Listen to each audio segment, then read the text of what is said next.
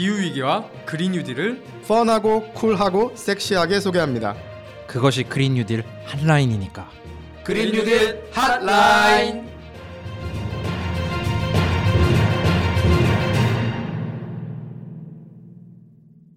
뜨겁다. 하지만 들을수록 시원해진다. 안녕하세요. 여러분은 그린 뉴딜 핫라인과 함께하고 계십니다. 네, 안녕하세요. 그린피스 서울 사무소 대표 고인물인 장다울입니다. 이제 새로워지고 싶습니다. 네 안녕하세요 그린피스의 sparkling water 같은 남자 저스틴 정상훈이라고 합니다 만나서 반갑습니다 여러분 네. 저는 차윤탁입니다. 네, 저희가 팟캐스트 개편을 맞았는데 오늘 새로운 코너를 선보이게 돼가지고 너무 기쁩니다. 진짜 저번 방송에서 제가 없어가지고 좀 청취자분들이 좀 놀라셨을 수 있는데 제가 좀 잘 될 것 같은 팟캐스트라 좀 넘어왔거든요. 기대가 큰데 어떤 내용을 저희가 얘기를 하게 될지 조금 소개를 해드리면 이제 그 그린 뉴딜이라고 문재인 대통령께서 이미 또 뉴딜을 한 종류로 발표를 하셨죠. 그게 언제였죠, 이 장다울 선생님? 어, 7월 14일로 기억합니다. 네. 누, 딱 누르면 나오잖아요. 7월 14일. 예, 역시 우리 또 전문위원이신 네, 장다우 선생님. 그래서 그때 한국형 뉴딜의 하나로 그린 뉴딜을 소개했는데 그린 뉴딜 이게 도대체 뭔가 그 저스티스님 좀 쉽게 설명을 하면 뭐라고 할 수 있을까요? 그린 뉴딜 뭐 쉽게 말해서 산업도 살리고 네. 우리 지구 생태계도 살리는 그런 정책 기후 위기를 막는 정책 뭐 그렇게 얘기할 수 있을 것 같습니다 또 그린 뉴딜이 우리나라만 하는 게 아니죠. 또 뭐 어떤 나라에서 좀 하고 있죠? 지금 네. 적극적으로 그린 뉴딜을 앞서서 리더십을 보이고 있는 나라는 유럽이고요. 네. 그리고 미국에서도 논의가 활발하게 이루어지고 있고 또 다양한 국가에서 현재 논의가 이루어지고 있습니다. 또 이렇게 또 그러다 보면 산업 구조가 바뀔 거고 여기서 또 찬스를 또 먼저 잡으시는 분이 또 재미를 보시지 않겠습니까, 그죠? 음. 그리고 또 이제 저희가 이런 얘기만 하는 게 아니라 이런 또 그린 뉴딜 정책이 또 잘 되려면 또 국회의 공조가 필요하죠, 그죠? 네, 우리나라에서 정책이 추진되려면 결국에는 청와대, 그다음에 정부, 그리고 국회의 역할이 되게 중요하겠죠. 그래서 지금 21대 국회가 출범을 했는데 국회에서 이제 그린 뉴딜에 대한 여러 가지 논의라든가 법이라든가 이런 것들이 진행이 될 텐데 관련된 내용 들을 이번 코너를 통해서 구체적으로 좀 소개를 드리려고 생각하고 있습니다. 또 저희 장다울 선생님께서 이제 약간 또 국회 밥을 좀 드셨잖아요. 약간 좀 소개를 해줄 수 있나요? 약간 제가 아까 소개한 것처럼 그린피스 서울 사무소의 대표 고인물로 2013년도부터 기후에너지 캠페인을 계속 담당을 하다가 지난 문재인 정부 출범하고 나서 20대 국회 후반기에 마침 기회가 돼서 국회 산업위 에 가서 국회의원실에서 정책 비서관 활동을 하면서 이제 입법 과정을 좀 경험해 봤고요. 다시 제 몸에 맞는 그다음에 제가 제일 좋아하고 열정을 느끼고 있는 그린피스로 다시 올해 3월에 복귀를 했습니다. 그래서 1년 반 동안 국회를 경험하고 왔으니까 생생한 이야기를 전해드릴 수 있을 것 같습니다. 그때 좀 직원들이 좀 아쉬워했거든요. 아, 나도 좀 아, 데리고 가지 이렇게 연락이 없었다고. 그래서 우리가 이게 보는 이제 국회의원분들 뒤에서 펼쳐지는 여러 이제 노력이 있죠. 또 재밌는 얘기도 있고. 네, 좀 앞으로 이제 behind story들을 또 하나하나 풀어 나갈 건데요. 네. 뭐 참고로 그 시청자분들이 잘 아시는 것처럼 그린피스는 정치적인 중립성을 매우 중요시하거든요. 근데 정치적인 중립이란 게 특정 정당이나 뭐 정치인을 지지하진 않지만 정당의 정책이라든가 정부의 정책이라든가 이런 것이 우리 지구를 지키고 기후위기를 막는 데 도움이 되면 저희가 지지를 할 수가 있는 거죠. 그런 관점에서 앞으로 다루도록 하겠습니다. 이게 그린피스의 이제 핵심 가치 중 하나가 이제 특정 정당을 지지하거나 하지 않는다. 그 당파성을 띠지 않는다. 또 이제 기업과 정부로부터 중립을 한다. 근데 또 이제 트럼프 대통령 같이 이제 좀 악랄한 사람이 있으면 또 그거에 대해서 또 입장이 좀 명확히 있어야 될 것 같고 저희 내부적으로도 좀 논의가 열어 있죠. 또 저희 또 새롭게 개편했지만 또 청취자분들과 좀 친해져야 될 것 같은데 또 이제 제가 좀 소개하기는 좀 그렇고 한번 저스틴 쌤께서 댓글 한번 소개해 주셨으면 좋겠습니다. 어 자영 유영 인영 아빠 예아 자영 유영 인영 인영, 아빠 세 명. 예세 명의 아버지시네 네, 자유인에서 따셨다고. 네, 아, 저희 청취자세요. 네. 아, 네. freedom 네. 하신 분이시네요. 네. 예. 예, 정기 후원 중입니다. 아, 감사합니다. 예. 네, 어우, 감사드리고요. 그리고 어, 지금 여기 보니까 이렇게 말씀을 하시네요. 아이 방에 있는 안 가지고 노는 장난감을 홍당무 마켓에 팔았는데 아, 예, 특정 예, 브랜드를 그 삐근 예, 마켓. 어, 예. 센스가 있으십니다. 그 돈을 일시 후원하려고 하는데 최소 금액이 3만 원이더라고요. 아이가 판 돈이 만 원인데 후원할 방법은 없나요? 차윤탕님 어디 가셨나요? 크크 모두 응원합니다. 아, 예, 저희가 최소 금액이라는 게 정해져 있는데 예. 어, 아이가 판 돈이 1만 원인데 후원할 방법이 없냐. 이게 약간 또 이런 그 소액 후원에 대한 제안이 많이 오시긴 하는데 제가 이거는 후원팀에 얘기해서 적극적으로 좀 후원 금액을 어떻게 좀 받아볼 수 있다. 아니면은 어, 아이 장난감을 계속 파시게 되거든요. 하다 보면은 끝도 없고 예. 그러다 보니까 좀 더 이제 예 지금 전기원도 해주고 계시지만 아이 이름으로 후원한다라든지 뭐 이런 것도 방법을 좀 고민해 보시면 좋을 것 같고 너무 이 자영 유영 인형 아빠님이 열심히 들어주신 정말 아, 감사한 청취자님 네네. 그린. 뉴딜 방송도 아이가 세 분이니까 네. 한 명씩 팔면 이제 3만 원 되죠. 또 많은 분들이 댓글 달아주셨는데요. 이 댓글은 또 다른 이제 에피소드에서 집중적으로 소개를 할 수 있도록 하겠습니다. 음, 음. 그래서 오늘 그린 뉴딜 핫라인 네. 그 첫 소식인데 오늘 뜨거운 소식 갖고 왔잖아요. 민주당에서 당 대표를 뽑죠. 네, 네. 몇 분 정도 출마하셨나요?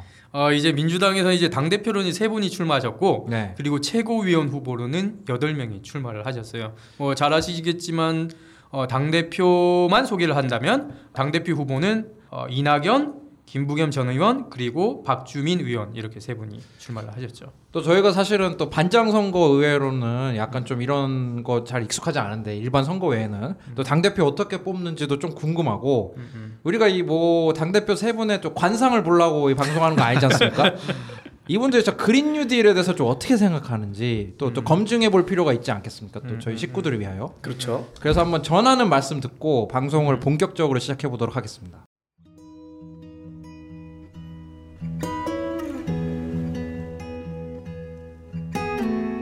이 방송은 여러분의 소중한 후원으로 만들어집니다. 국제환경단체 그린피스 서울사무소에 후원해 주실 분들은 네이버에서 그린피스 팟캐를 검색하시면 쉽게 후원에 참여해 주실 수 있습니다.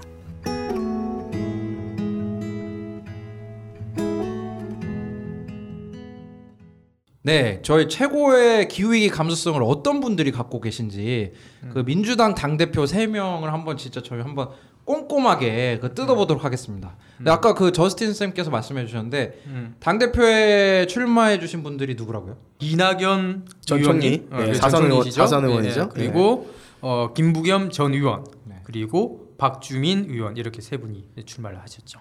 네, 사실은 저희가 그 동네 동장님 이름도 사실 기억하기 힘들잖아요.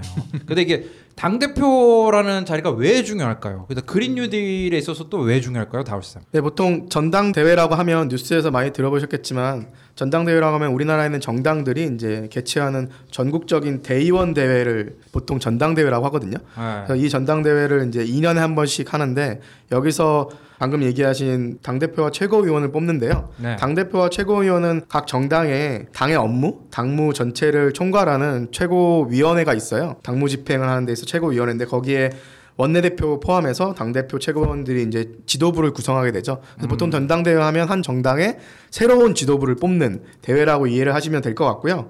지금 민주당 같은 경우에 잘 아시겠지만 우리나라 국회의원이 300명이잖아요. 그 중에서 지금 58.7%총 176석을 지난 총선을 통해서 차지하게 돼서 집권 여당으로서 역대 가장 많은 의석을 차지하게 된 상황이어서 이 정당의 당대표와 최고위원이 바뀐다는 얘기는 앞으로 2년간 우리나라 집권 여당의 정책적 방향을 결정하는 데 있어서 가장 큰 리더십을 발휘하게 될 사람들이 뽑히는 대회이기 때문에 그린피스 입장에서는 앞으로 민주당의 새로운 지도부가 우리나라의 기후변화 정책이라든가 에너지전환 정책이라든가 환경보호 정책이라든가 이런 정책들을 어떤 방향으로 끌고 가게 될지를 볼 수 있는 기회이기도 하고 시민들 입장에서도 민주당이 우리나라의 모든 걸 결정하는 건 아니지만 집권 여당으로서 책임을 지고 앞으로 정책을 펴 나갈 텐데 어떤 방향으로 갈지를 미리 들여다볼 수 있는 성격이라고 볼 수도 있고요. 그 다음에 뭐 잘 아시는 것처럼 내년 이제 4월에 재보궐선거가 있죠. 이제 서울시장이라든가 부산시장을 다시 선출하게 되죠. 네. 그리고 2022년 3월에는 다음 대통령 선거가 있을 거고요. 네. 그리고 2000 같은 해 6월에는 이제 또 지방선거를 지자체장들을 뽑는 지방선거를 하게 됩니다. 그래서 이번에 네. 민주당 새로운 지도부가 이 세 가지 선거, 재보궐선거, 다음 대선, 다음 지방선거를 지휘하게 되니까 상당히 중요한 선거라고 볼 수 있죠. 아무래도 지금 거대 여당이기 때문에 정책을 결정하는 것도 있고 이제 큼직큼직한 선거도 있고 해서 음. 이제 진짜 민주당에서 정말 여러 고민을 하고 뽑을 것 같은데 음.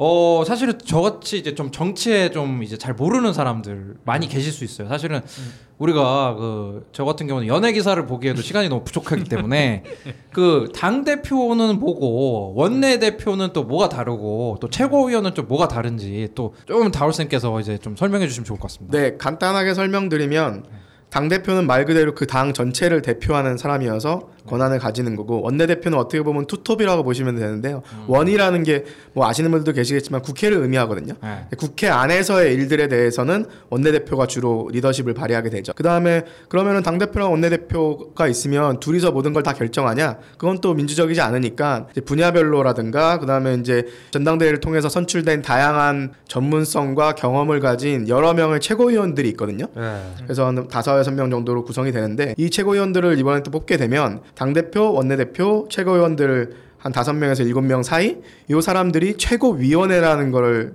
만들게 돼요. 네. 그래서 이 최고위원회가 일주일에 한 번씩 열리면서 당의 중요한 사항들을 결정하게 되는 거죠. 어, 그러니까 당 대표는 이제 원내 대표는 이제 그 국회의원이어야 되겠네요. 그 원 안에서 벌어지는 걸 해야 되니까. 네, 잘 기억하시는 것처럼 지난번에 어, 미래통합당의 경우에는 황교안 대표 같은 경우가 그 당시에 국회의원은 아니었잖아요. 네. 그래서 이제 보통 원외라고 표현하죠. 네. 국회 외에 있는 원외 자격으로서 당 대표를 맡기도 하죠. 근데 원내 대표는 당연히 국회의원 출신이 돼야겠죠. 그 제가 만약에 그 학급의 반장이 되면 그래도 이제 밑에 미화부장도 뽑고 다 뽑아야 되는데 좀 제 말을 좀 듣는 사람들을 뽑고 싶을 거 아니에요. 내가 뽑, 당 대표인데 밑에 원내 대표나 최고위원이 내 말을 잘 안 듣는 사람들이다. 약간 그러면 약간 물론 또 그게 이제 설득이나 이런 게 또 정치의 묘미지만 그렇죠. 약간 그렇게 해서 좀 당 대표가 원내 대표를 뽑는 건가요? 아니면 다 이분들을 다 민주적으로 다 뽑는 건가요? 원내 대표는 따로 뽑고요. 그래서 네. 이- 이번에 민주당에서 최근에 이제 새로 원내 대표를 선출을 해서 지금 김태년 원내 대표가 맡고 있고 당 대표랑 최고위원은 이번에 뽑게 되거든요. 아, 원내 당 대- 대표는 안 바뀌는 거고. 네, 원내 대표 안 바뀝니다. 그래서 아까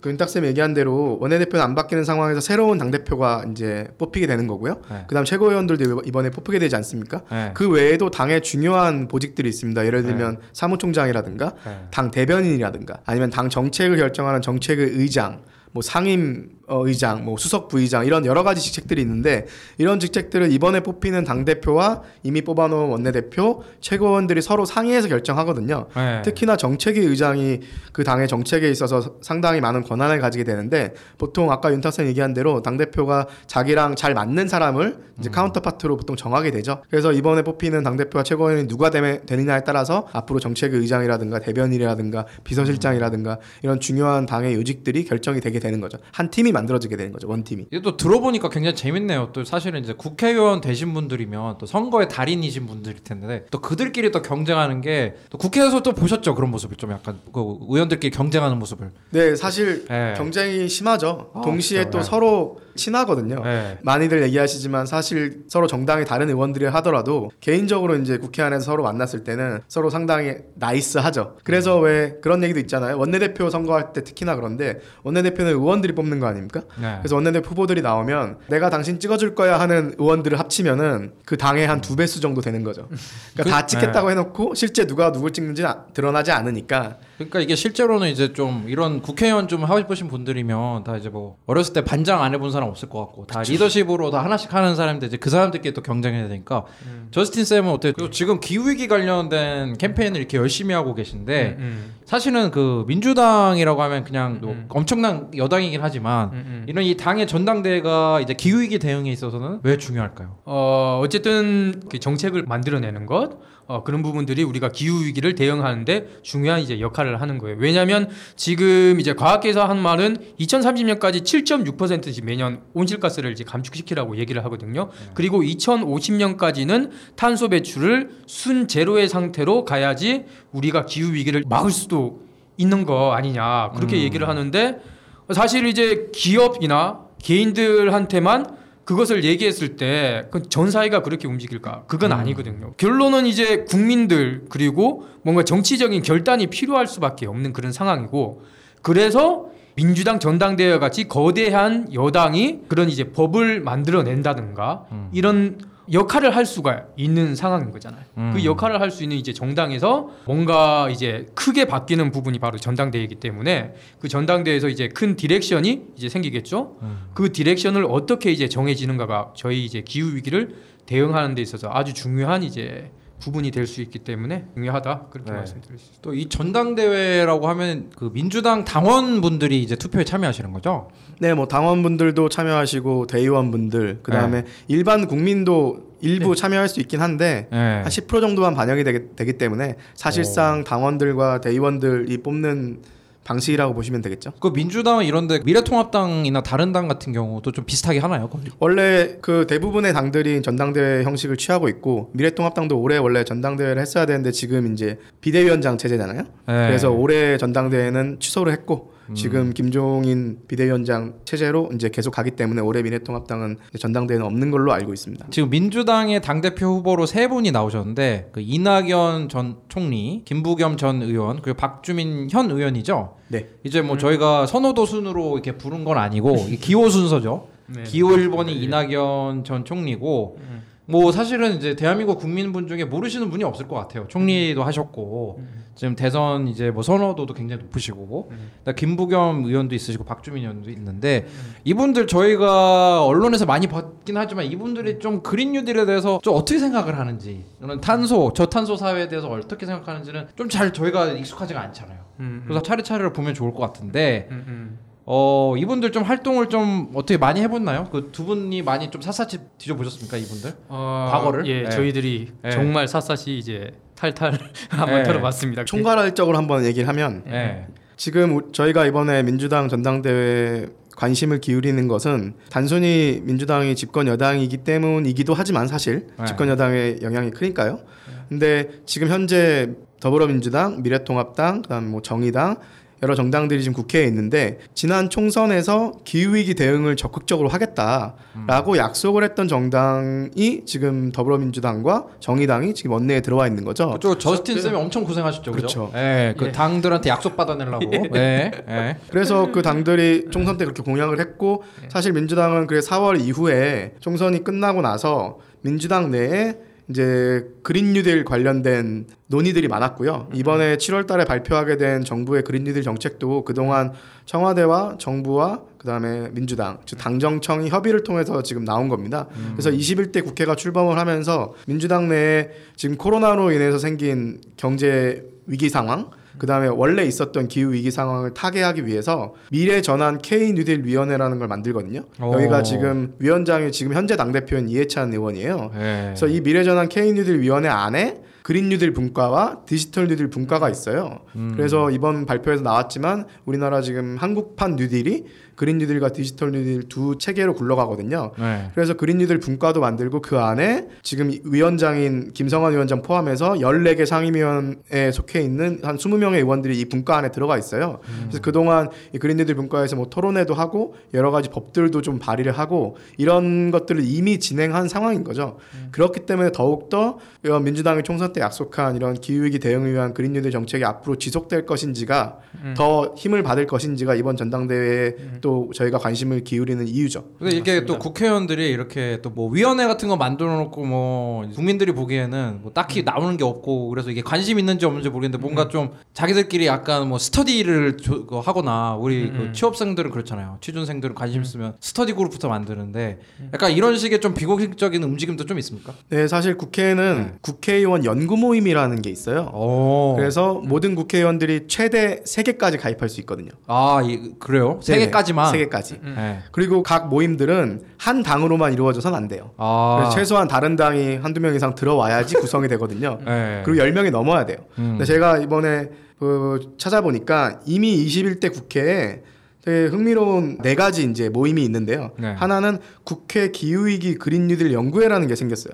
오. 이거는 한 사선 의원이신 우원식 의원이랑 지금 그린 뉴딜 분과위원장인 김성환 의원이 대표 의원으로 있고 양희원영 의원이 지금 연구 책임 의원으로 있는데 여기에 이낙연 의원도 포함이 돼 있어요. 어. 그린 뉴딜을 기후위기 대응 위해서 연구하겠다는 모임에 들어가 있는 거죠. 그리고 또 송영길 의원이 대표 의원으로 있는 기후변화와 그린 뉴딜을 연구하는 의원 모임 이름이 거의 비슷하죠. 네. 또 하나가 있고 그 다음에 정의당 그 심상정 대표 중심으로 만들어진 정의로운 전환 그린 뉴딜 국회의원 연구 모임도 있고 네. 그리고 원래 예전부터 있었던 국회 기후변화 포럼이라는 모임도 있거든요. 여기는 민주당의 한정혜 의원이랑 미래통합당의 유희동 의원이 대표 의원이고 연구책임 의원이 임종성 의원인데 이렇게 벌써 기후에 집중하고 그린 뉴딜에 집중한 모임이 네 개나 만들어졌거든요. 이거는 제가 알기로는 역대 최대 모임이 만들어진 거죠. 그만큼 이제 네. 기후위기 문제가 정치권의 주요 아젠다로 떠올랐다는 걸 우리가 또 볼 수 있는 하나의 지표이기도 합니다. 아니 저스틴 선생님 또 여기 기자셨는데 이 정도 기사 한 꼭지 나오는 내용 아닙니까 이거? 어, 당연히 기사 한 꼭지 나오죠. 한두 꼭지, 세 꼭지도 나올 수 이미 기사 나왔습니까 이거?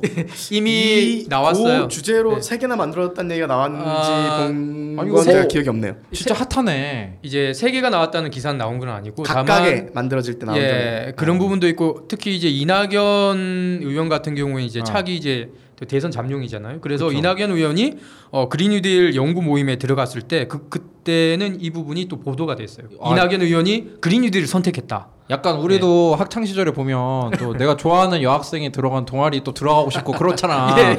그 이낙연 의원이 들어왔으면 쫙좀 핫했겠네요. 네, 그렇죠. 아무래도 지금 대선 여론조사를 보더라도 이제 이낙연 의원이 지금 1위를 달리고 있고 그렇기 네. 때문에 한국에서는 어쨌든 언론의 주목을 받을 수밖에 없는 거고 그 이낙연 의원이 한 마디 한 마디 했을 때 어, 그것에 대해서 많은 사람들이 신경을 쓰죠. 그런데 음. 그 부분 중에 하나가 어, 그린 뉴딜 이 연구 모임을 선택했다. 그것은 아무래도 그 앞으로 이제 대선을 준비하면서 또 이제 그린 뉴딜에 대한 조금 더 뭔가 발전적인 모습이 나오기를 조금 더 이제 저희 쪽에서 이제 기대를 할 수 있는 대목이겠죠. 그리고 네. 정치권에서 사실 기후 위기를 다루는 데 있어서 전 세계적으로 보면은 음. 가장 먼저 하는 정치적인 행동이 음. 지금 상황이 기후 위기 비상 상황이다라는 거를 음, 국회 차원에서 결의하고 선포하는 국가들이 되게 많거든요. 영국을 중심으로 해서 프랑스, 캐나다 음. 전 세계적으로 수많은 선진국들이 그걸 했는데 우리 우리나라에도 얼마 전에 226개 기초 지자체가 기후 위기 비상선을 하기도 했죠. 음. 근데 지금 21대 국회 들어서 국회 차원에서의 기후 위기 비상선언 결의안이 민주당에서 두 건, 정의당에서 한 건이 벌써 발의가 됐어요. 어 빠르네. 예, 그 중에 하나 김성환 의원이 대표 발의한 게 무려 109명의 의원들이 같이 공동 발의를 했거든요. 어, 그 안에 이번에 후보 중에 두 분인 이낙연, 박주민 의원이 들어가 있는 거죠. 김부겸 후보 같은 경우는 현재 의원이 아니기 때문에 네. 아마 충분히 공감하셨겠지만 이름이 안 들어가신 것이라고 저희가 생각을 해보고 아? 그래서 네. 지금 이 기후위기 비상선언 결의안이 또 본회의에서 이제 논의가 되고 통과가 되면은 국회 차원에서 조금 더 우리가 원하는 기후위기 대응을 위한 정책들이 만들어질 수가 있겠죠. 그래서 이런 부분들을 봤을 때 이번 21대 국회에 거는 시민들의 기대가 큰 것 같고요. 하지만 이 세 명의 이 후보들이 정말 기후위기 관련해서 구체적으로 어떤 입장을 갖고 있는지는 저희가 좀 자세히 들여다 봐야 되는데 지난번에 총선 때 저희가 그런 질문을 음. 한 바가 있기 때문에 그걸 바탕으로 저스틴 네네. 쌤께서 그 부분을 자세히 조사해 오셨다고 하던데 네, 또 저희 그니까 이 국회의원들이 이제 공부하는 모임이죠. 이 연구회가에 벌써 이제 그린 뉴딜 관련해서 네 개나 생기고 음, 음, 또 핫하고 이게 10명 이상이어야 된다는 거예요. 네. 근데 다 10명 이상 채운 거잖아요. 네. 그죠? 음.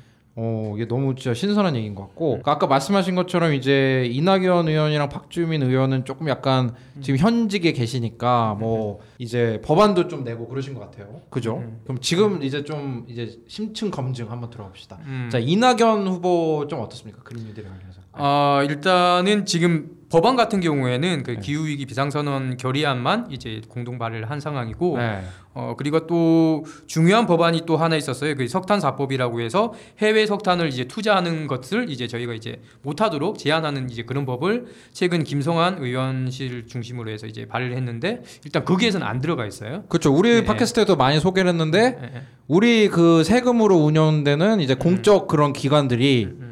어, 원치도 않는데 해외에서 해외에다가 석탄 발전소 지어주고 음. 거기서 탄소랑 미세먼지 만들고 음, 음. 그런 거 왜 해야 되냐? 그거 금지하는 법안 말씀하신 거죠? 네네 일단 안 들어가 있습니다. 그래서 이제 다른 부분을 제가 좀 더 확인을 해봤어요. 그래서 저희가 지난 4월 총선이 있을 때 어, 총선 서울 지역에 출마했던 후보자들 112명을 대상으로 해서 어, 설문조사를 하- 한번 실시를 해본 적이 있습니다. 네. 그 설문조사가 어, 기후 위기에 대해서 얼마나 인식을 하고 있는지 그 당시에 이제 김부겸 의원은 대구 쪽에서 이제 출마를 했었죠. 그래서 음. 이제 여기 어, 대상은 아니었지만 네. 어, 이낙연, 박주민 의원 같은 경우에는 저희가 이제 어, 설문조사 결과를 받았었고 아, 그때 설문을 했을 때 이낙연 예. 후보가 어떻게 답변했나요? 그 당시 대체로 전향적인 얘기를 했어요. 네. 예를 들어서 저희가 이제 네 가지 아주 중요한 부분을 봤었는데 뭐냐면 2050년에 이제 탄소 순 배출을 제로로 하는 데 대해서 어떻게 생각을 하냐. 네. 그리고 재생에너지 목표가 지금 2030년까지 20%의 발전 비율로 가는 게 이제 우리 정부의 이제 목표거든요.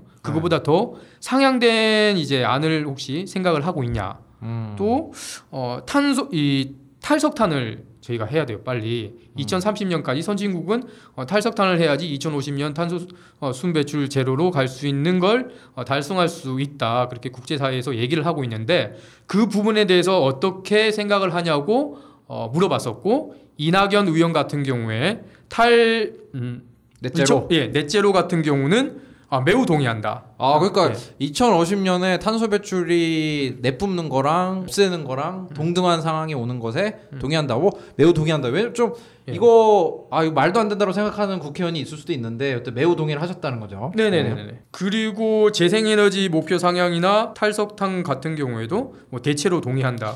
그렇게 아. 얘기를 했었고 그런데 그 당시에 흥미로운 거는 112명을 상대로 조사를 했고 응답자가 66명인데 더불어민주당은 거의 대부분 이제 응답을 네. 했어요. 예. 이제 응답을 안 한 부분이 어, 미래통합당 이제 의원들이 조금 응답률이 낮았는데 네. 아쉽네요. 좀. 예. 하신 분들도 있어요? 예 하신 네. 분들도 네. 계신데 그 하신 분들은 거의 다 넷제로를 동의를 했어요. 오. 사실 기후 위기 문제가 이렇게 진보 보수 문제가 아니잖아요. 그렇죠. 우리 네. 생존의 문제고, 음. 우리 경제 위기의 문제고, 인권의 문제고, 아이들의 미래에 관한 문제니까 이거를 정당 차원에서 정치적으로 대하기보다는 음. 그때 답해 주셨던 미래통합당 의원들처럼 이번에 21대 국회에서도 이게 여야 할 것 없이 좀 음. 크게 중지가 좀 모아지는 방향으로 일하는 국회가 되기 를 저희가 또 기대를 해보면 좋을 것 같아요. 예, 설문 문항을 보게 되면 미래통합당도 음. 어, 재생에너지 늘리는 것도 오케이. 다만 이제 원전도 같이 가야 된다. 이제 그렇게 얘기를 하는 것이고 음. 더불어민주당은 어, 원전이 아니라 재생에너지가 대안이다. 그렇게 음. 얘기를 하는 의원들이 많았죠. 사실 민주당의 탈원전 정책도 지금부터 한 60년 정도 더 원전을 쓰고 2084년이 되면 원전을 더 이상 하지 않겠다는 정책이니까 음. 사실상 원전 병행 정책이나 마찬가지인 거죠. 그렇죠. 또 사실 방송하는 세 명 다 과거가 있잖아요. 나올생 같은 경우 이제 또 탈핵 운동도 많이 하셨는데 예, 예. 이 민주당의 이 탈핵 정책 사실 그린피스 입장에서 만족스럽지 않죠. 아 물론 만족스럽지 않죠. 네. 너무 느린 정책이고 네. 여전히 바뀌어야 될 부분이 많다고 보고요. 근데 이제 저희가 4월달에 조사를 했을 때 사실 객관식 문항들이 많잖아요. 그러면서 제일 마지막에 이제 기후위기 대응 정책 관련해서 그 후보들이 추가적으로 좀 하고 싶은 이야기를 또 물어봤었을 텐데 그때 네. 답변을 하는 건 어떻게 보면 상당히 의지가 있어야지 답변을 하는 거잖아요. 주관식 답변. 네, 그거 안 해도 되니까. 예. 사실 이 설문 이게 막 밑에 비서관 부장관 시킬 것 같기도 하고 한데 그쵸. 멘트를 적어줬어요 그러면. 예, 네, 예, 근데 예. 이제 그때 이낙연 의원실에서 적어줬던 멘트가 있는데 우리 저스틴 쌤이 이낙연 의원의 진중하고 깔리는 목소리를 성대모사로 한번 읽어주시면 어, 좋을 것 좋은 것 같은데. 같습니다. 예. 네, 그러면 제가 안 되는 성대모사를 한번 해보겠습니다. 어, 미래 세대의 생존과 직접적으로 관계되어 있으며 우리나라뿐만 아니라 전 세계인의 관심과 노력이 필요한 사안입니다. 그럼에도 불구하고 일상생활 속의 체감이 쉽지 않은 어려움이 있고 많은 사람들의 관심과 자발적 참여를 이끌어내는 것이 과제라고 판단됩니다. 어, 완전 똑같은데요? 소름 돋았습니다. 어, 그리고 약간 그.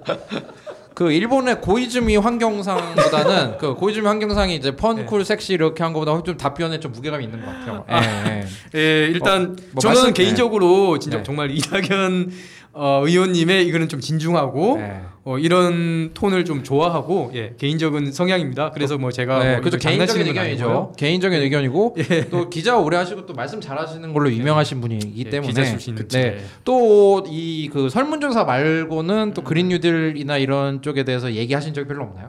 아, 계속 많이 하셨어요. 예, 네. 이낙연 의원 같은 경우. 그래서 보통 보면 토론회 같은데 이제 축사로 많이 참석을 하잖아요. 네, 네. 뭐 중요한 인사니까. 그래서 민주당 차원에서 토론회, 특히 우리 그린피스하고 또 함께 한 토론회도 네, 있었나요? 네. 그린 뉴딜 정부에서 추진한다는 움직임을 접하고 어떤 방향으로 가야 되는지에 대해서 우리가 목소리를 내야겠다 싶어서 마침 그때 민주당에서 공동 토론회를 개최해 보자는 제안이 들어와서 저희가 뭐 당을 지지하는 건 아니지만 정책에 대해서는 지지를 하니까 그렇죠. 그린 뉴딜이 정부 정책에서 아주 크게 반영이 돼야 된다는 이야기를 강조하기 위해서 같이 토론회 개최했었는데 그때 정상훈 캠페이너님이랑 저도 현장에 있었는데 그렇죠. 이낙연 총리가 와서 이제 축사를 하면서 중요한 얘기를 했었죠. 음, 그린 맞아요. 뉴딜이 우리나라가 반드시 가야 할 방향에 부합하면서도 음. 또한 또 청년들에게 중요한 우리 경제에도 중요한 일자리도 많이 만들어낼 수 있는 음. 좋은 기회라고 생각한다고 했었고 그리고 사실 6월 초에 정부에서 그린 뉴딜에 대한 큰 방향성이 좀 나온 다음에 음. 실제 그 내용이 어떻게 채워질지에 대해서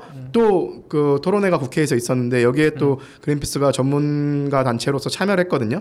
이때 여러분들 잘 아시는 제레미 리프킨 음. 그 소유의 종말 노동의 종말 썼던 세계적인 석학이죠. 네, 다들 알죠. 사실 제러미 리프킨 책 안 읽어본 사람 은 어디 있겠습니까? 네, 제레미 아, 리프킨도 사실 저 안 읽어봤고요. 저희 그린피스가 네, 네. 제레미 리프킨도 초청을 해갖고 그날 워낙 기조 연설을. 했었고 네. 그때 또 이낙연 총리가 또 음. 이야기를 했었는데 뭐라고 했었죠? 그러니까 흥미로운 게 5월 달에 있었던 이제 그린 뉴딜 토론회에서는 일자리 얘기를 했잖아요. 그쵸. 왜냐하면 그 당시에 이제 코로나 이후에 경기를 이제 부양시키는 그런 얘기가 막 나왔어요. 그 일자리가 진짜 뭐 네. 계속 이슈잖아요. 네, 그죠? 그 당시에 특히나 이슈였어요. 네. 근데 디지털 뉴딜을 얘기를 하니까 이제 뭐 뭔가 그린 뉴딜에 대한 이제 얘기들은 좀 부족했던 상황이죠. 음. 그때는 이제 일자리를 키워, 키워드로 해서 이, 이 이낙연 어, 의원이 얘기를 했던 거고 6월에는 탄소 배출 제로에 대해서 이제 얘기를 해요. 음.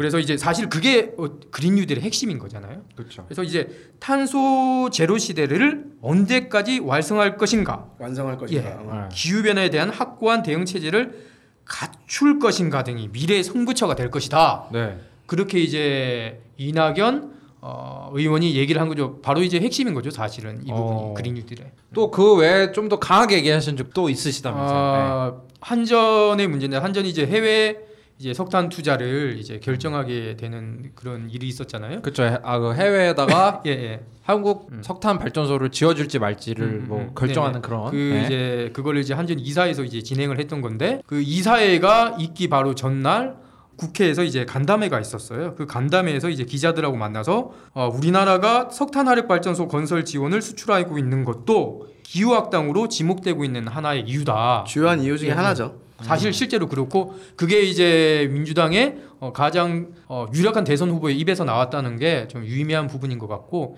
실제로 그리가 우리가 계속 얘기를 했고 이제 고민되고 있는 부분 하나가 뭐냐면 사실 그린 뉴딜을 우리 정부가 어, 실행을 한다고 그렇게 얘기를 하면서 이렇게 해외 석탄 을 지원을 하고 있는 것들이 나오고 있는 부분이잖아요. 사실 그러면 이건 정말 모순된 그런 네. 부분인데 매우 모순적이죠. 그 런 부분에 대해서 어쨌든 민주당에 있는 어, 유력한 정치인들이 얘기를 해줬다는 것은 의미가 있다. 또 유력 대선 후보가 이렇게 얘기를 하면 또 따, 따라갈 수밖에 없잖아요. 그죠? 그렇죠. 네. 지금 이제 대선이 이제 내년 3월이 이제 대선 1년 남긴 시점이 되는 건데 사실 지금부터 뭐 뉴스를 보시면 아시겠지만 주요 대선 후보들은 어떠한 방향의 비전을 제시할지에 대해서 고민을 이미 시작을 했을 거고요. 음, 음. 그런 측면에서 이런 중요한 토론회에 연속적으로 오고 음, 음. 관련된 법안에도 이름을 올리고 음. 그리고 연구 모임표에도 가입했다는 거는 누가 당선될지 모르겠지만 이번 당 대표 때 만약에 이낙연 의원이 음. 당선이 된다고 하면 민주당이 앞으로 더 적극적으로 기후위기 대응 정책이 편향할 것이라는 기대를 갖게 해주는 부분이라고 볼 수 있습니다. 아니 근데 그 법을 만들 때 이게 음. 의원분들이 여러 분이 같이 만들죠. 네. 근데 이게 해외 석탄 금지법에는 이낙연 전 총리님이 그 공동 발의하지 않으셨다고. 아 그거는 왜 이런 겁니까? 제가 국회를 경험해봤으니까 네. 뭐 제가 관심법을 쓰는 건 아니지만 네, 보통 대략, 이제 네. 대략적으로 말씀을 드리면 어 정말 당에 뭐 사활이 걸린 뭐 중요한 법안 예를 들면은 어떤 뭐 특별법이라든가 이런 경우에는 전체 국회의원들의 최대한 많은 발의를 받아서 시작을 하는 게 좋지만 보통 일반적인 법안 같은 경우에는 그 법안 발의 요건을 일단 채우면 되거든요. 음. 그 법안 발의 요건을 채우면은 그 이상 더 많은 공동 발의를 받아내는 게 그렇게 중요하진 않아요, 사실상. 최소 요건이 몇 명 정도예요? 최소한 10명 이상의 이제 국회의원들이 공동 발의를 해야 되는 거죠. 그래서 보통 대표 발의하는 의원실에서 준비를 다 하고요. 그 다음에 그 준비가 되면 공동 발의 요청이라는 걸 다른 의원실로 쭉 보내요. 공발 요청이라고 보통 하는데 네, 공발 사실 요청. 그게 네. 그 보좌진들의 엄청난 일이에요. 왜냐면은 그걸 일부러 다 도장을 받으러 다녀야 되거든요. 네. 그래서 연락이 온 의원실 도장을 먼저 받으면 10명 채워주면 웬만하면 내는 거죠. 근데 네. 제가 이번에 석탄 발전 관련된 네, 사법 네 가지 법에 공동 발의한 의원들을 보니까 대부분이 지금 민주당의 그린 뉴딜 분과위원회에 있는 사람들이 이 네 가지 법에 거의 공의 이름을 올렸더라고요. 그러니까 이낙연이 관심이 없었다기보다는 아마 빨리 내기 위해서 이 그린 뉴딜 분과위원회 위원들 중심으로 공동 발의 빨리 받아서 요건 채우고 냈다고 보는 게 맞을 것 같고요. 맞습니다. 예. 네, 약간 국회의원 중에서도 약간 다 진짜 열심히 하시는 분들도 있겠지만 음. 이게 공동 발의 통해서 이렇게 숟가락 얻는 그런 타입도 있습니까? 솔직히 좀 궁금합니다. 사실 그 바- 실명 몇 토크 말고. 건을 몇 건을 발의했는지가 중요한 의정 활동의 지표 중에 하나이기 때문에 네. 뭐 크게 고민 없이 이제 찍어주는 곳들도 있고 아. 사실 이거를 찍을 때 네. 매우 꼼꼼하게 보는 의원실도 있거든요. 네. 음. 근데 어떻게 보면 그게 시민들 입장에서 맞는 거죠. 그죠 역사에 남는 거 아니야. 근데 보좌진들 입장에서는 또 엄청 꼼꼼히 보는 의원실들 만나면 좀 힘들죠. 그래서 어느 정도 이제 큰 틀에서 이 법안의 내용을 잘 설명을 드리고 이제 공동 발의를 받게 되는데 아까 윤탁선 얘기한 대로 그런 쉽게 숟가락 얹어갖고 발의만 쭉 채우는 의원실도 많은데 그럴 경우에는 대표 발의는 아니기 때문에 또 차등이 있어요. 어 그것도 보좌진이면 또 알겠네요. 지금 딱 발이 아홉 명인데 한 명 부족하면 아 다 보좌관들끼리 아 저 의원실 가면 찍어줘 이런 게 또 있을 수 있겠네요. 그게 또 의원실마다 좀 다른데 어떤 네. 의원실은 네. 이제 의원실에 보좌진들이 아홉 명이 있거든요. 네. 보좌관 두 명, 비서관 두 명, 비서 다섯 명. 그래서 보좌관 중에 정책을 담당하는 보좌관이 보통 한 명 있어요. 그러면은 정책 보좌관이 판단해서 의원이 공동 발의 요청을 정책 보좌관한테 보좌진이 판단해서 하라고 하는 의원실도 있고 모든 건건이 다 의원님이 직접 챙기는 의원실도 있어요. 아, 누구 넣지 마 이런 사람도 있을 수 있죠. 네, 그리고 일일이 구체적으로 보는 의원실도 있고 그래서 이게 의원실마다 분위기가 달라갖고 사실 장단점이 있는 거죠. 너무 잘 음. 찍어주는 것도 문제고. 우리는 좀 국민학교 세대라 좀 다를 수 있지만 이 요즘 같은 치열한 이 세상에 또 그런 거 있잖아요. 팀워크를 하는데 야 제 이름 넣지 마 하는 그런 경우 있을 수 있으니까. 그래서 이낙연 의원 한번 좀 봤고요. 또 음. 좀 괜찮은 것 같습니다. 지금까지. 네. 네네. 그래서 김부겸 전 의원에 대해서 좀더 음. 알아보고 싶습니다. 음. 네, 김부겸 전 의원. 근데 사실은 이제 김부겸 전 의원 같은 경우 좀 불리한 면이 있어요. 왜냐하면 현역이 아니라서. 예, 현역이 아니죠. 네. 그리고 기후 위기 문제가 사실 이제 국회를 중심으로 해서 이제 얘기가 많이 되는 것은 올해부터잖아요. 그런데 이제 올해 에 이제 김부겸 의원 같은 경우에 이제 4월 총선이 지나고 나서 이제 많이 이게 이슈가 됐지만 전 의원이고 이번에 이제 당선이 안 되기 때문에 언론의 주목을 받는 부분은 아무래도 이낙연 의원보다 조금 적을 수는 있어요. 김부겸 전 의원님이 그분 아닌가요? 약간 그 보수의 성지인 대구에서 맞습니다. 예, 예. 당선된 민주당 네네. 의원으로서 약간 이제 조금 화제가 많이 됐었는데 음. 이 요번에는 안타깝게 예. 안 됐던 거죠. 예, 김부겸 안타깝게는 의원이 그렇죠. 유명한 게 예전에 노무현 정부 때 네. 행안부 장관을 했었고 음, 아, 그렇죠. 예. 그 다음에 선수로 따지면 국회의원은 선수가 깡패라는 얘기가 있거든요. 선수가 이제 얼마나 네. 많이 당선됐냐. 네. 근데 김부겸 의원도 사선이에요. 어. 이번에 안 됐지만. 근데 잘 여- 누구나 다 아는 것처럼 민주당 소속으로 음. 이제 대구에서 당선되기가 쉽지가 않은데 이번에 그럼에도 불구하고 TK를 다시 도전했는데 음. 이제 안타깝게 이제 떨어지셨죠. 예. 국회의원이 임기가 4년인가 그렇죠. 네, 네, 4년. 사, 4선이면 뭐 16년 한 거 아니에요? 그렇죠. 어, 이제 어마어마하게 하신 거네요. 예, 16년 동안 하셨죠. 네.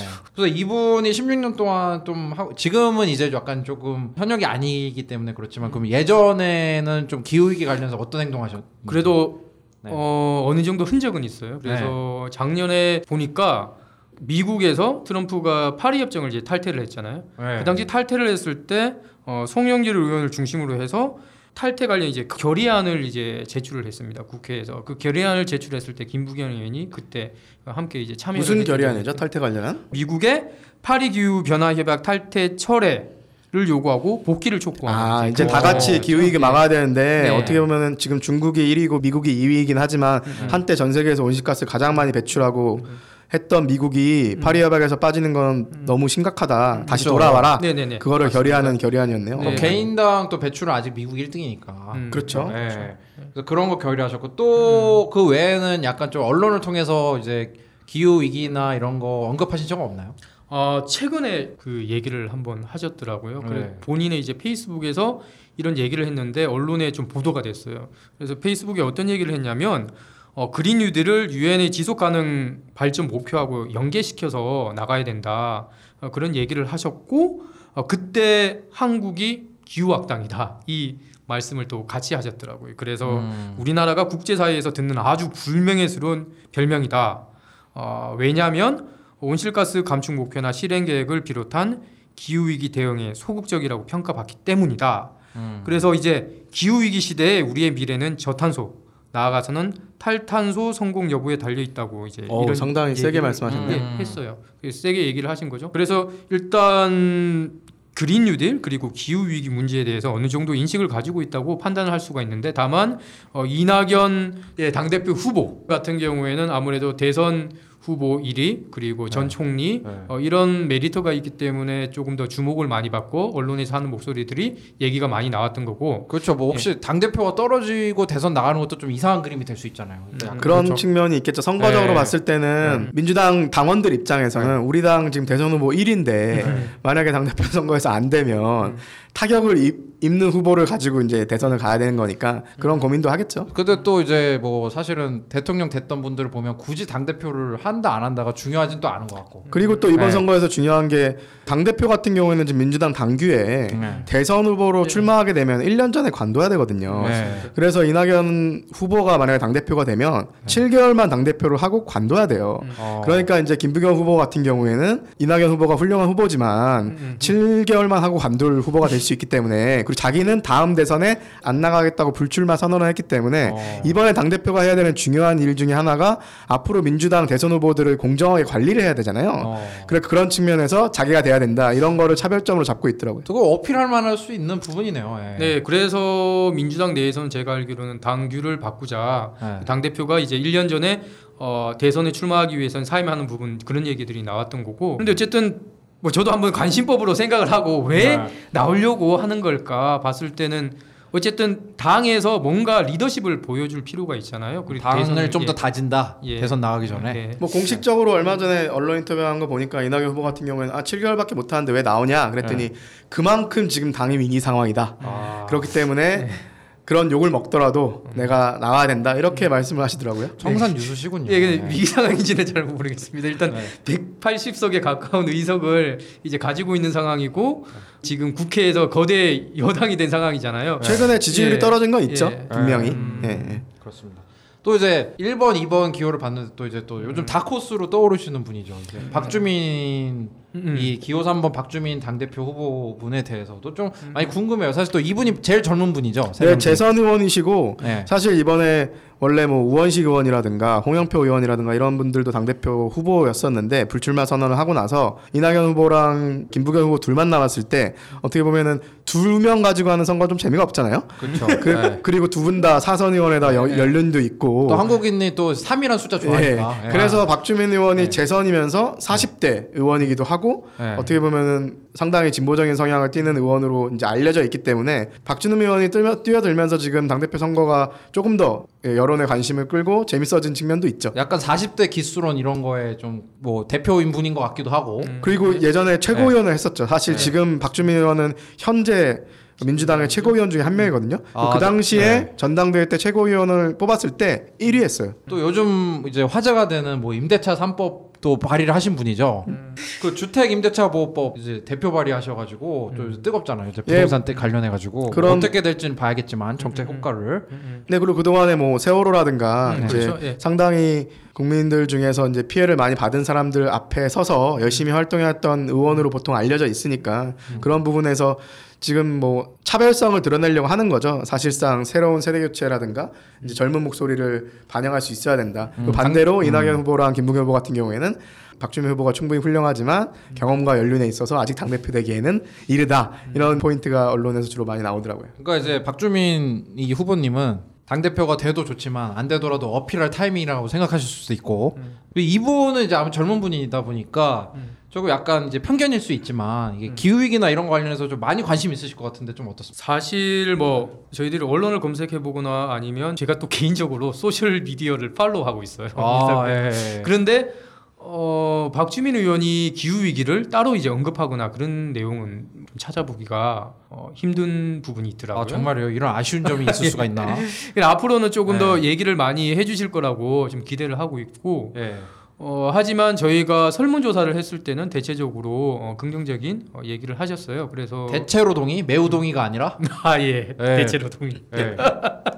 아 이낙연 후보보다 약간 약하네요. 약해요. 솔직히. 네, 예. 그래서 대체로 동의. 어, 제가 이제 정확하게 얘기를 해드리면 네. 그 탄소 배출 제로 이 부분은 대체로 동의. 음. 그 나머지 뭐 탈석탄 그리고 재생에너지 발전 비율 이제 상향 이것도 대체로 동의인데 그 두 부분 대체로 동의는 똑같죠 이낙연 의원가 그래서 이제 탈석탄이라든가 재생에너지 부분은 다만 이낙연 의원은 어 넷제로 탄소 배출 2050년에 제로로 하는 부분은 매우 동의라고 그분 말씀을 하셨는데 네. 박주민 어, 의원 쪽은 대체로 동의라고 얘기를 하셨기 때문에 이 부분은 조금 안타까운 부분이 있어요. 왜냐하면 어, 2050년 탄소 배출 제로를 하, 는 것은 사실 우리가 뭐 타협을 할 수 있는 부분이 아니잖아요. 대충 그렇죠. 하거나 네. 아니면은 살아남기 뭐 할수 위해서 있으면 하거나 예, 할수 네. 없으면 못 하거나 이런 부분이 아니라 정말 이렇게 하지 않으면 주- 우리가 이제 닥칠 수 있는 기후 위기를 해결할 수 없기 때문에 과학자들이 2050년 전까지 해야 된다고 얘기를 하는 부분이라서 이 부분을 조금 더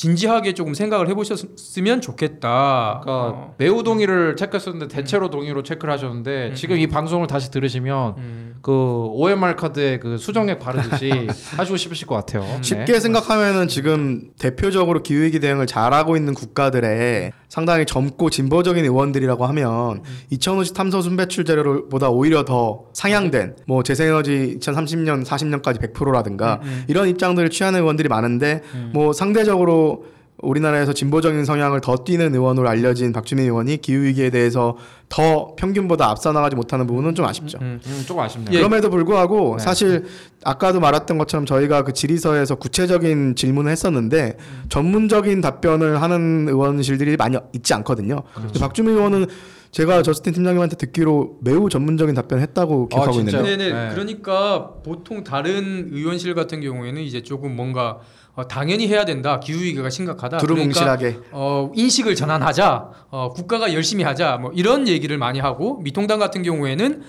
어, 원전을 이제 설치하자. 거의 거의 당론에 가까운. 부분이니까 네. 이제 그렇게 얘기를 하는 거지만 오히려 제가 좀 흥미로웠던 부분은 어, 넷째로 얘기를 했을 때는 대체로라고 얘기를 하셨지만 이 기후 위기의 난간에 대한 주관식 질문을 했을 때는 탄소세 얘기를 하셨어요. 어, 주관식에서 좀 점수를 얻는 스- 예, 아, 타입이군요. 예. 예, 좀 논술에 강하신 것 같습니다. 이분도 좀 성대모사 됩니까?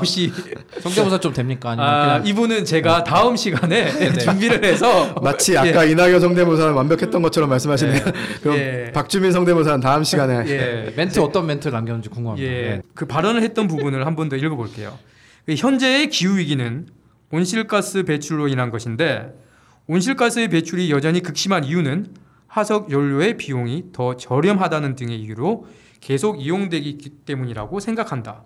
2015년 탄소 배출권 거래제가 우리나라에 도입되어 탄소 배출량을 일부 저감시킬 수는 있었으나 기업들에게 탄소 배출량을 조절하여 절대적인 화석 연료 사용량을 줄이게 하기에는 아직 역부족이었다는 생각이 든다. 이에 탄소세와 같은 화석 연료에 대한 과세를 늘려 기업 등에서 화석 연료의 사용량을 더 줄이도록 유도하고 이러한 탄소세로 확보된 재원이 녹색 성장과 그린 뉴딜 정책에 투자될 수 있도록 하여 결과적으로는 대체 에너지 사용을 촉진시켜 나가야 한다. 어, 지금 이렇게 얘기를 해요. 이거 조금 뭐 부자진이 대신 써준 것 같지 않은데?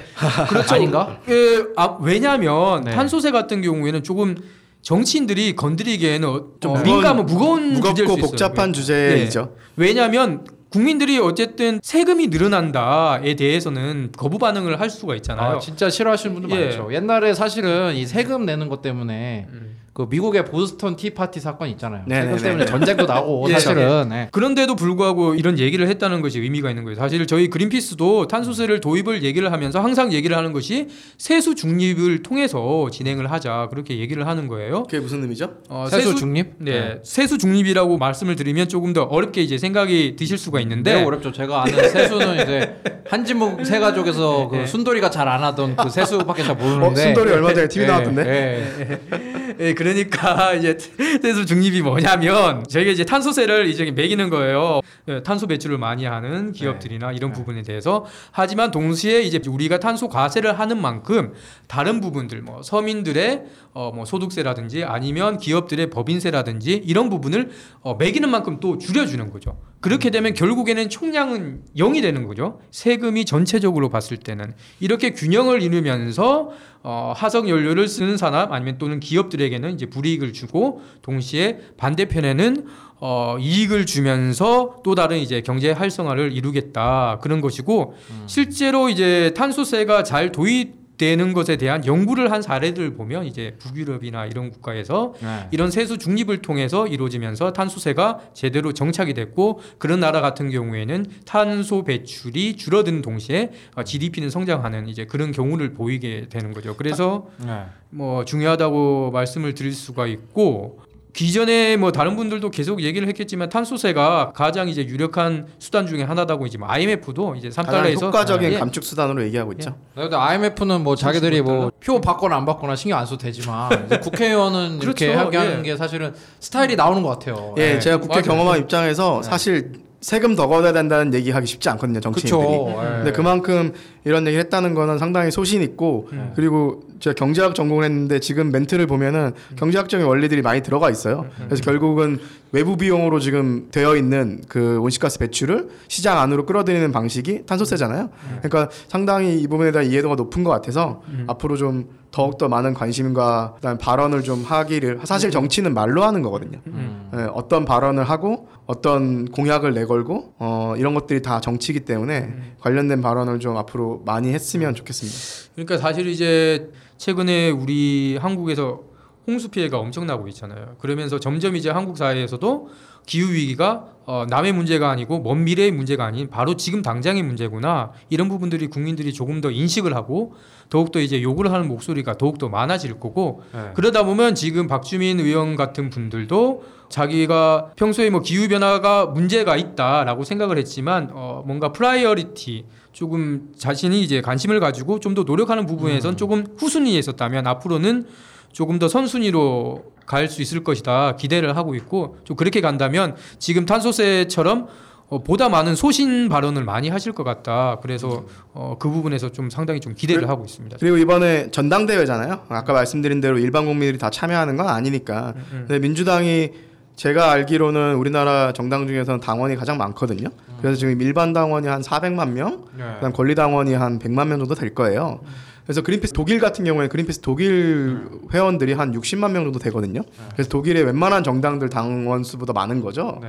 그래서 그만큼의 정치적으로도 영향을 미칠 수가 있는데 우리나라는 지금 어, 저희 회원분들도 많이 계시지만 민주당의 일반 당원분들 400만 명, 권리 당원분들 100만 명이 이번에 이 당원들만의 대회잖아요. 네. 이 대회에서 어떤 후보가 이 심각한 기후 위기에 대해서 더욱 더, 관- 더 관심을 가지고 대비를 하고 있는지도 좀 감안을 하시고 권리를 행사해 주시면 실제 집권 여당의 당원으로서 앞으로 우리 사회가 더 안전하고 그다음에 기후 위기에 대응하는 미래로 나아가는데 좋을 것 같아서 민주당에서 이번에 전당대회 때 투표 권한을 갖고 계신 분들이 기후 위기도 주요한 아젠다 중에 하나로 좀 참고해 주셨으면 하는 부탁을 드립니다. 그 일반 네. 당원과 권리 당원 차이가 뭡니까? 권리당원은 당비를 내고 그다음에 또 일정 기간도 좀 있어요. 네. 그래서 이제 실제 쉽게 얘기하면 더 많은 권리를 권리금을 냈군요. 네.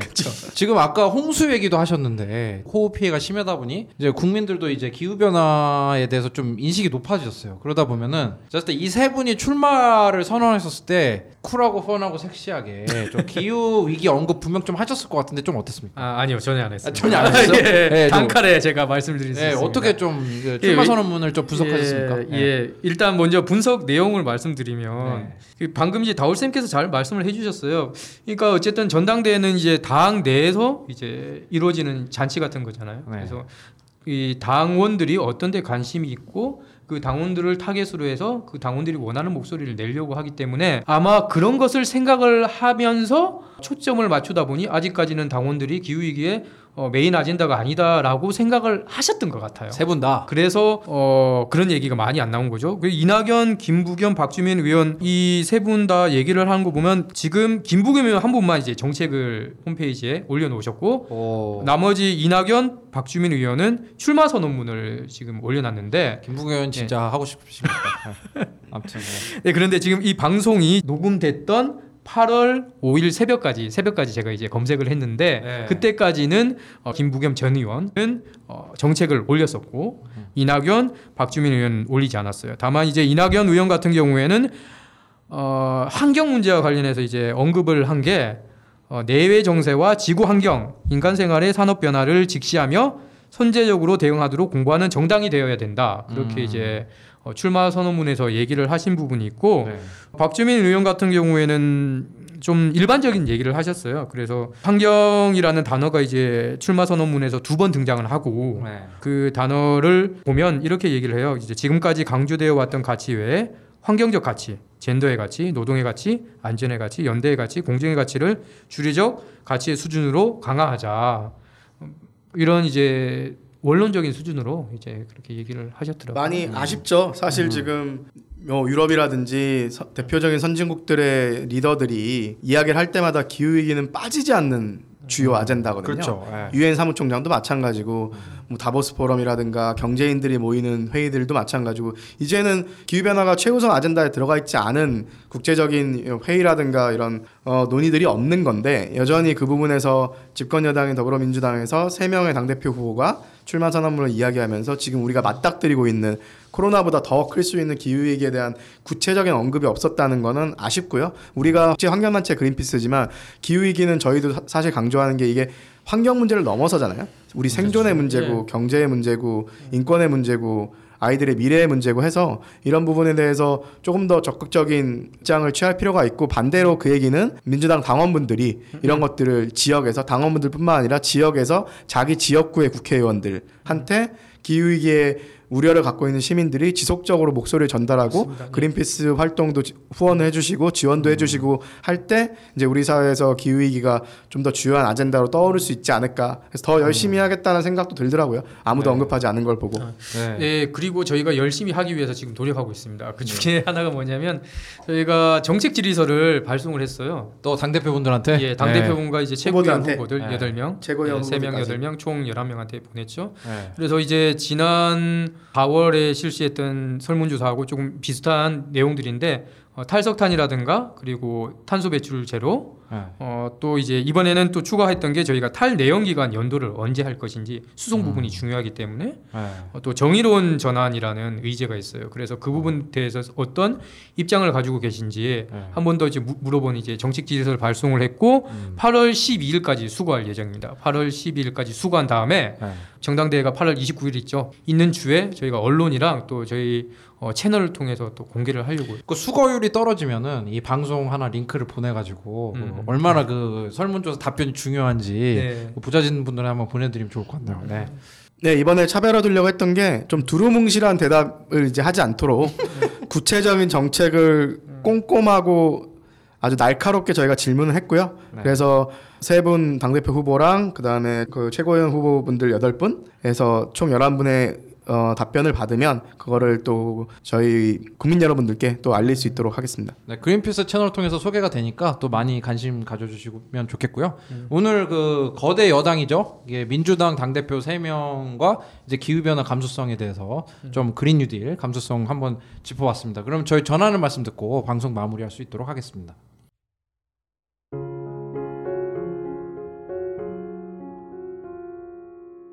부자 아빠 살아남는 아빠는 애플 팟캐스트, 구글 팟캐스트, 팟빵, 파티, 앵커, 오디오 클립 등을 통해서 들으실 수 있습니다.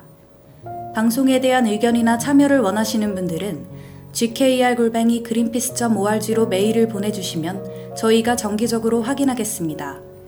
부자 아빠 살아남는 아빠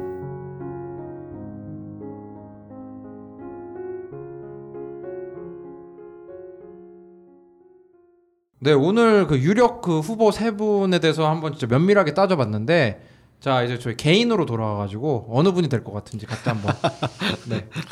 네. 이낙연 의원이 될 가능성이 제일 높죠. 아, 아무래도 어, 그좀 이제 지- 이, 지금 대전- 가장 유력한 당 대선 후보인데 이 대선 후보가 만약에 당 대표에서 탈락을 했다, 떨어졌다. 음. 그렇게 된다면 이 대선 후보로 나서는 동력이 엄청나게 떨어지겠죠. 그거를. 네. 뭐 개인적으로 이제 이낙연 후보의 호불호를 떠나서 네. 그 제가 민주당 당원이라면 어쨌든 우리가 가장 유력한 대선 후보를 이번 선거에서 몰아줌으로써 어. 우리 당에서는 얼마나 이 후보에 대해서 우리가 지지를 하고 있는지를 네. 어, 국민들에게 보여줄 필요가 있다라고 전략적인 선택을 할 것 같아요. 다울 쌤도 그렇게 생각하시나요? 뭐 사실 관련된 설문조사가 몇 번 나오기도 했어요. 네. 그래서 지금 격차가 많이 벌어져 있는 건 사실인데 저는 지금 이낙연 후보가 자리 잡고 있는 위치가 워낙 지금 강력해서 정말 뭐 엄청 큰 차이로 지지 않는 이상은 혹시나 정말 이변이 발생해서 약간의 적은 차이로 진다 하더라도 그게 대선 후보로서의 지위를 크게 손상시키지 않을 거라고 보고 음. 오히려 지금 이낙연 후보가 대선 후보 1위가 된 지가 꽤 오래됐잖아요. 네.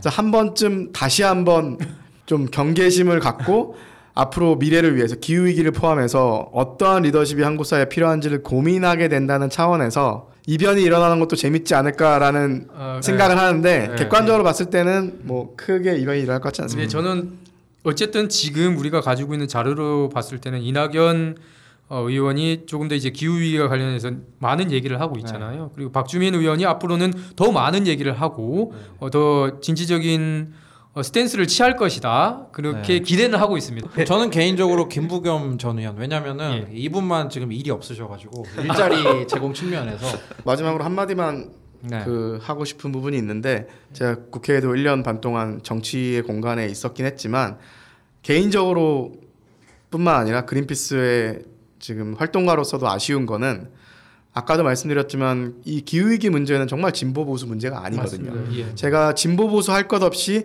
기후 위기를 어떻게 막는지에 대한 방법으로 경쟁하는 국가들이 되게 많아요. 뭐, 예. 뭐, 대, 뭐 유럽도 마찬가지고 뭐 미국도 마찬가지고 그러니까 기후 위기에 대응하는 거는 기본적으로 맞고 어떤 방식이 가장 효과적이고 어 좋을 것이냐 이런 걸로 경쟁하고 있는데 음. 우리는 마치 이 기후 위기의 문제가 진보만의 아젠다 인 것처럼 보이는 경우도 있고 근데 개인적으로는 보수당 포함해서 대표적인 우리나라의 정당들이 다 기후위기에 대한 정책들을 내놓고 어떻게 대응할지 이로 인해서 서로 경쟁하면서 국민들의 선택을 받는 그러한 방향으로 빨리 갔으면 하는 바람이 있습니다. 아, 저는 말씀- 그렇게 갈것 네. 같습니다. 예. 맞는 말씀이신 게 우리 그 한국이 그 코로나 대응으로 K 방역으로 좀 많이 이렇게 음. 관심 받고 있고 사실 그런 거 궁금하다고 하는 나라도 많고 음. 이 우리 K 저탄소로 한번 해가지고 기후 위기 대응도 좀 탈탄소. 리드할 수 있는 네, K 탈탄소 네 그런 기회가 됐으면 좋겠습니다. 네 오늘 저희가 또 첫 방송 해봤는데요.